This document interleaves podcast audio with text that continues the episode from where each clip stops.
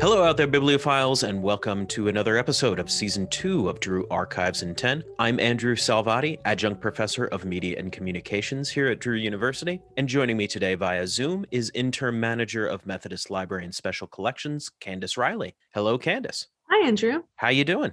Doing doing good. Yeah. doing good. Yeah, yeah.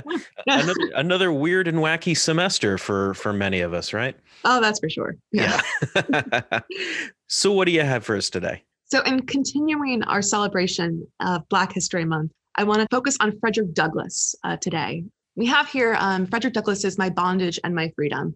We're lucky enough to have a first edition published in 1855.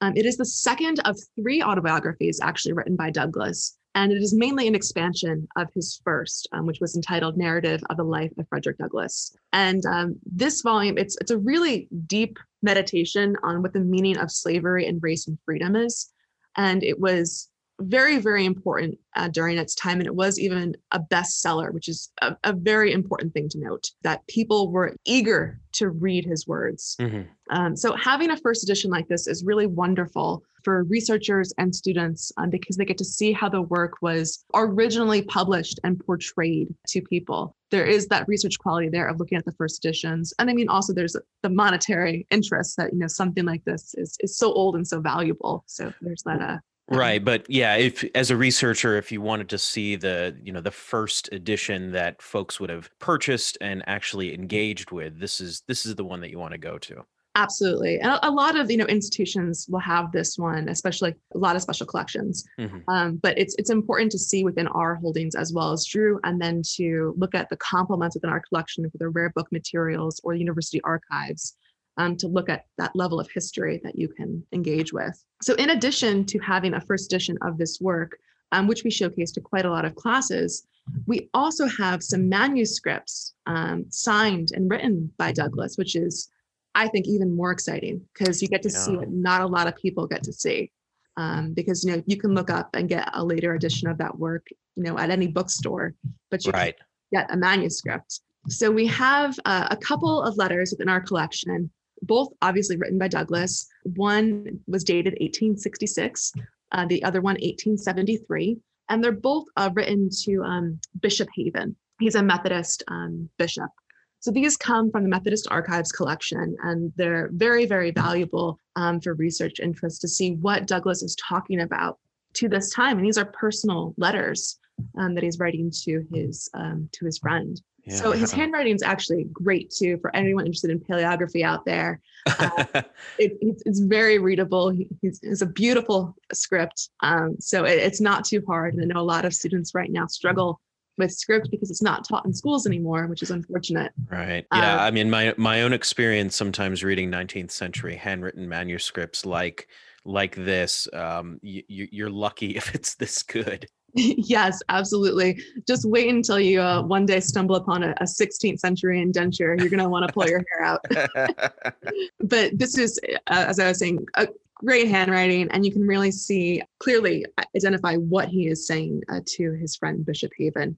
In the 1866 letter, he's mentioning the lecture circuit that he is on and um, how you know what he's talking about at the time what he's trying to do and how he's upset and threatened actually with violence. He says he doesn't want to be caught up in any violence and he's afraid a blow is going to be thrown at him. So it's it's very somber and, and almost uh, terrifying read that he you know he's fearing for his health and safety during this time and he's remarking on this to his friend and these are all because of the issues of you know, race and color, and he's trying to defeat the race and color amendment. So he's, you know, working on a petition for that, and he's working on that with Bishop Haven, which is is really powerful. Oh yeah, that's right. I see him in the 1866 letter, uh, the second page, right there, right at the yes. top, race and color amendment. And then you know the letters to him continue over the years, and we have also the 1873 one, um, and he mentions that he would very much love to make a tour through the South um, this winter, as he suggested, and that he would love to meet up with him. And he hasn't he's been sorry that he has not done a tour previously um, you know during that winter time and he apologizes for that.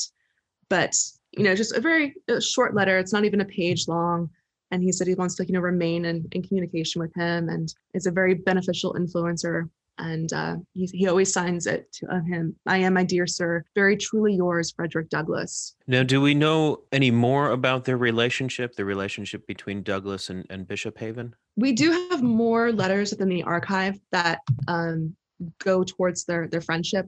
Mm-hmm. Uh, Bishop Haven was a really wonderful figure in the Methodist Church community, and that there is more on that within the archive collection. And where where was he located? So, a little bit about Bishop Gilbert Haven. Um, he was a bishop of the Methodist Episcopal Church. He was elected in 1872 and he was consecrated a bishop in May 24th of that year. He is a really wonderful figure within the Methodist Episcopal Church. Uh, he believed in the absolute equality of all persons. And if they are equal in the eyes of God, he held that civil society would have to recognize their equality under law and in practice. He was very opposed to the practice of any type of racial separation in churches. Mm-hmm. So you're, you're kind of seeing why he has this connection to Frederick Douglass. Sure, yeah, same same kind of outlook, same uh, political and legal goals, certainly. Yes. So um, a really important figure for the Methodist Church and also for you know the civil rights issues mm-hmm. at the time. He was mostly um, in Malden, Massachusetts. That's where he, he passed away. Um, so okay. a bishop, and you know he stirred the pot a bit because people were not so happy all the time that he you know was so radical in his beliefs. Um, it was interesting actually. There's a little uh, snippet of information for you that there were publications made after he died that were written by him. So Bishop Gilbert Haven was said to commune with people that were psychic and they would uh, write down what he was saying. Oh, and weird. it was a, it's a very interesting thing. There was actually two publications made after his passing. And I'm like, one could wish they were that successful as um, a writer that they publish after they're dead. Yeah, I mean he's like he's like Tupac. Yeah. So, but he he was talking about spiritualism and in these you know post-humanist writings and he talks about you know they, they mentioned how he's such a, a, good man and how he was like you know on the right side and very um, good for equality good for all sides but it's interesting that that they said he was coming through the afterlife to speak and to oh, preach wow. we actually have one of his pamphlets in the collection that happened after his passing which is a very interesting bit to our methodist collection so can can we actually determine whether his mortal and living interlocutors, so to speak, were actually writing these, or was it just uh, you know from his manuscript uh, that that someone found after he passed? No, it was new information. Um, okay. And actually, the woman that was you know feeling him come through her, basically that mm-hmm. kind. Of, I'm forgetting the term when she was doing the automatic writing. That's the word. Oh, okay. Doing the automatic writing, she was said to do this for quite a lot of people, and hmm. she best in the biz. And there was um one part of the pamphlet that says like Bishop Gilbert Haven is, you know, very grateful that she was there to come through and do this. So a little bit of, you know, she's patting herself on the back. Who can say if it was really Bishop Gilbert Haven or right. if it was somebody, um, you know, picking and choosing what he's done over the years and compiling this new publication. It's right. sold very well though. So the publishers uh, definitely were happy with it. Yeah, wow. I guess yeah. If I mean, if if you study someone's writing and you, and you have a knack for the style, it's possible. But yeah, I mean, I'm sure it sold very well as well. Yeah. So let's see if there'll be ever more automatic writing posthumously. but yeah, that's our that's our little Gilbert Haven um, anecdote within the archives collection. But he was a, a, Gilbert Haven was a good friend of Frederick Douglass, and we're lucky enough to have two of these letters within our collection. Yeah, that's that's great to see Frederick Douglass's writing up close and personal like that. Um, thanks very much for sharing these with us, Candace. You're very welcome. Thanks for having me.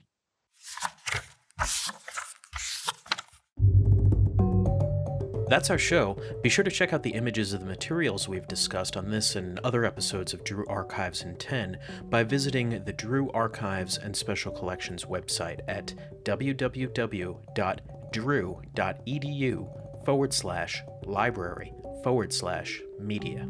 You can also check out images of the archives material at the Drew University Participatory Archives at dupaarchive.org. There's a lot of great stuff there, so be sure to check it out. For myself, Dr. Andrew Salvati, and for Candace Riley, be well, stay safe, and we'll see you next time on Drew Archives in 10.